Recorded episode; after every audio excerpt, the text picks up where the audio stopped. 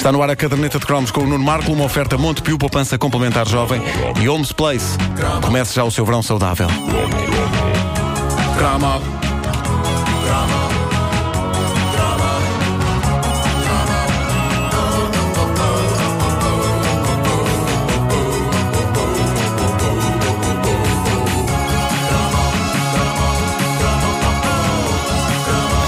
Então, Nuno, que cromo é que vais falar hoje? Ora bem, olha, eu tenho de agradecer ao nosso ouvinte Nuno Moscoso pela ideia para isso. Não é Nuno Moscovo, não é Nuno Moscovo. Moscoso? Moscoso. Parece um adjetivo. Mas, pois é, o Nuno está moscoso. Mas como é sabido, durante muitos anos da minha vida eu não concebi sequer saber conduzir. Se calhar fez muita moscação. Bom, agora sim. Mas percebes que era inevitável. Era urgente. Mas foi bom. Foi. Mas houve uma coisa que em miúdo me fazia pensar duas vezes sobre o assunto de conduzir. Ou seja, os anos 70 e 80 foram riquíssimos num objeto que em si era um ritual fascinante de quem tinha automóvel, nos tempos em que ter automóvel era claramente uma coisa muito mais bombástica do que é hoje. Estou a falar dessa coisa incrível que era a famosa cobertura cinzenta para automóvel. Nunca percebi bem do que é que aquilo era feito. E Lona, fiz um inquérito sobre isto no Facebook da Caneta Coms. Gerou vários resultados, vão desde a lona ao oleado. O que eu sei é que aquilo era a prova definitiva de amor de um homem por um carro. Era algo que conseguia ser ao mesmo tempo incrivelmente macho, porque era de homem, não é? Estar a pôr a cobertura no carro. E ao mesmo tempo incrivelmente sensível. Homem que era homem, agasalhava o carro ao fim do dia, ao chegar a casa. Esta frase. Agasalhar o carro parece uma metáfora. Sim. Mas isto conseguia transbordar masculinidade e ao mesmo tempo ser muito fofinho. Eram tempos em que um homem quase tratava melhor a viatura do que a mulher ou os filhos. Eu lembro-me que na minha infância e juventude boa parte dos carros de Benfica estavam vestidinhos para a noite. E era essa magia que eu almejava. Era tirar a carta. Basicamente não era tanto conduzir, mas eu olhava para aquela dedicação e aquele amor com que os homens de meia idade cobriam as suas viaturas, protegendo-as de, ninguém sabe, do pó. Caramba, eles iam apanhar pó assim como assim, mas estava a andar com ele pelos carros, pelas ruas e pelas estradas. Eram os riscos, não sei, eu sempre achei que as capas de cobrir carros, aquilo era uma questão psicológica. Os homens que tapavam os seus carros iam mais aconchegados para casa. O seu querido carrinho estava tapado, estava ali forrado a lona, nada de mal lhe poderia acontecer. Uma coisa é certa, eu acho que aquilo era coisa para desencorajar ladrões. Um ladrão que veja um carro coberto com aquela capa cinzenta de alta baixa e que tenha o outro ao lado descoberto, eu penso que não se irá dar ao trabalho de despir a casaca à viatura que está despida, porque ainda por cima aquilo tem um ar de que pesa e custa tirar e não sei se aquilo prende em algum sítio. Este assunto gerou uma troca de ideias bastante apaixonada no Facebook da Caderneta de Cromos ontem à noite. Muitos dos nossos ouvintes recordaram alguns detalhes extra ligados a esta prática tão castiça de vestir um pijama ao carro. Por exemplo, a Elsa Martins recorda que algumas pessoas chegavam ao ponto de, para além de vestirem o carro com a capa, usarem umas placas a tapar as rodas naquilo que parecia ser uma combinação vencedora contra o xixi do cão. Era incrível pôr umas placas de madeira a tapar as rodas, para além da cobertura. A capa, eu acho que é claramente uma ilustração de um outro tempo. Era um tempo em que as pessoas tinham muito mais tempo. Eu lembro-me perfeitamente de ver a calma e a lentidão e a minúcia com que um senhor no meu bairro de infância colocava a capa no seu carro no fim de mais um dia. Aquilo era um processo lento e ponderado. Aquilo não podia ficar mal. Eu acho que uma das razões porque se foi perdendo, salvo raras exceções, esta mania, e logo agora que eu tenho carta e que estou em condições de tapar qualquer viatura, de cobrir qualquer viatura, o que soou também bastante estranho e doentio. Mas uma das razões porque a capa de carro está em extinção é precisamente porque ninguém tem tempo para nada hoje em dia. Anda quase tudo a correr.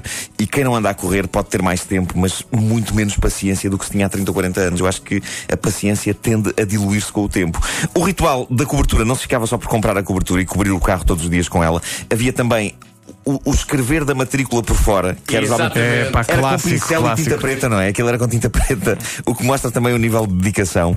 E mais dedicação mostrou um vizinho do nosso ouvinte Ricardo Sousa, que diz uma coisa incrível. Ele diz: na minha rua havia um vizinho que usava a capa protetora, mas fazia questão de que todos soubessem qual o carro escondido por baixo de um tão normal oleado. E então, por essa razão, ele pintou todos os traços que pudessem identificar o dito carro com tinta branca e um pincel sobre o cinzento da capa. Isso é elaboradíssimo, não é? Ele desenhou a matrícula e, muito importante, desenhou a estrelinha que indicava que aquele carro era um Mercedes.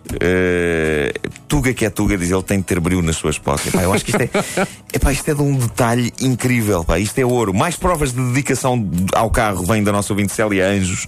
O pai da Célia ia mais longe do que ter essa clássica cobertura.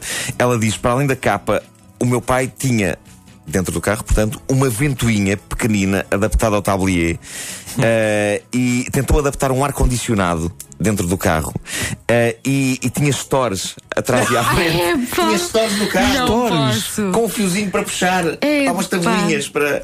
Pá, é incrível. Pior que as almofadas, só mesmo stores. Conduzir com stores deve ser tremendo. Mas eu acho que deixa-me baixar o store do carro. Eu acho que isso está, esse tipo de a lona do carro e tal, está associado também ao ritual de polir o carro todas as semanas. Sim, e levar aquilo. Independentemente, perdiu imenso tempo. As pessoas estimavam muito os automóveis, não é? Porque também havia pessoas que tinham carros para a vida, não é? Eu associo isso a um Force Corte. É verdade, é verdade. Mas, por exemplo, o carro tão detalhadamente tratado pelo pai da Célia era um Fiat 127. Também Fiat 127, era um que Fiat 127. Nas miniaturas Majorette tinha um cão à janela. Opa, o que é? Coisa que eu não lembro. O que é que é? Brincava com isso. Havia um modelo assim. Era pequenito, não era? Havia um modelo assim com um cão saído. Sim. Há que dizer, diz a Célia, que o ar-condicionado que o pai tentou meter no carro era um ar-condicionado mesmo da marca FNAC, daquele clássico ar-condicionado. Era FNAC, era bom. Como eu disse há pouco, as opiniões dividem-se no que toca ao material de que aquilo era feito, mas onde há unanimidade é no que diz respeito ao interior da capa. Sim. Diz que aquilo era feito, era uma espécie de um pelinho. Era uma flanelazinha suave, para não riscar o carro. Ora, aí está. Mas só confirma a minha teoria de que a capa conseguia ser a coisa mais máscula e ao mesmo tempo nhonhinhas de sempre. uma flanelazinha, uma pelúcia, para não riscar e também para o carro não ter frio. A cobertura para viaturas ainda hoje se vê em alguns carros estacionados. Eu adorava saber quem são as pessoas que se dão ao trabalho. Eu gostava de pensar que ouvintes nossos... Não são carros estacionados, são carros abandonados, só pode. Só pode ser, não é? Mas eu gostava de pensar que ouvintes nossos têm capa nos seus carros e que todas as noites gastam ali meia horinha a vestir e a pentear o automóvel para daí a não muitas horas terem que tirar a capa outra vez. Eu adorava ser assim, eu adorava vestir o meu carro para a noite. Infelizmente, se faço isso, gasto o meu pouco tempo diário de vida privada a vestir o carro. O que me parece deprimente, porque não quero que minha mulher me diga: estiveste a vestir o carro quando me podias ter despido a mim. E nenhum homem quer ouvir isso. Foi bastante visual este final. Foi. Um problema das capas que era muito desagradável.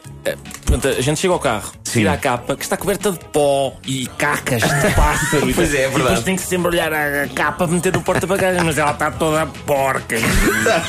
Tu falas com uma incrível experiência e tu tinhas isso. Pá, eu lembro-me de olhar para aquilo, como toda a gente, né, e de pensar: pera, mas depois na altura de tirar isto está repleto de sujidades e gosmas. Gosmas. O aspecto visual da palavra gosmas.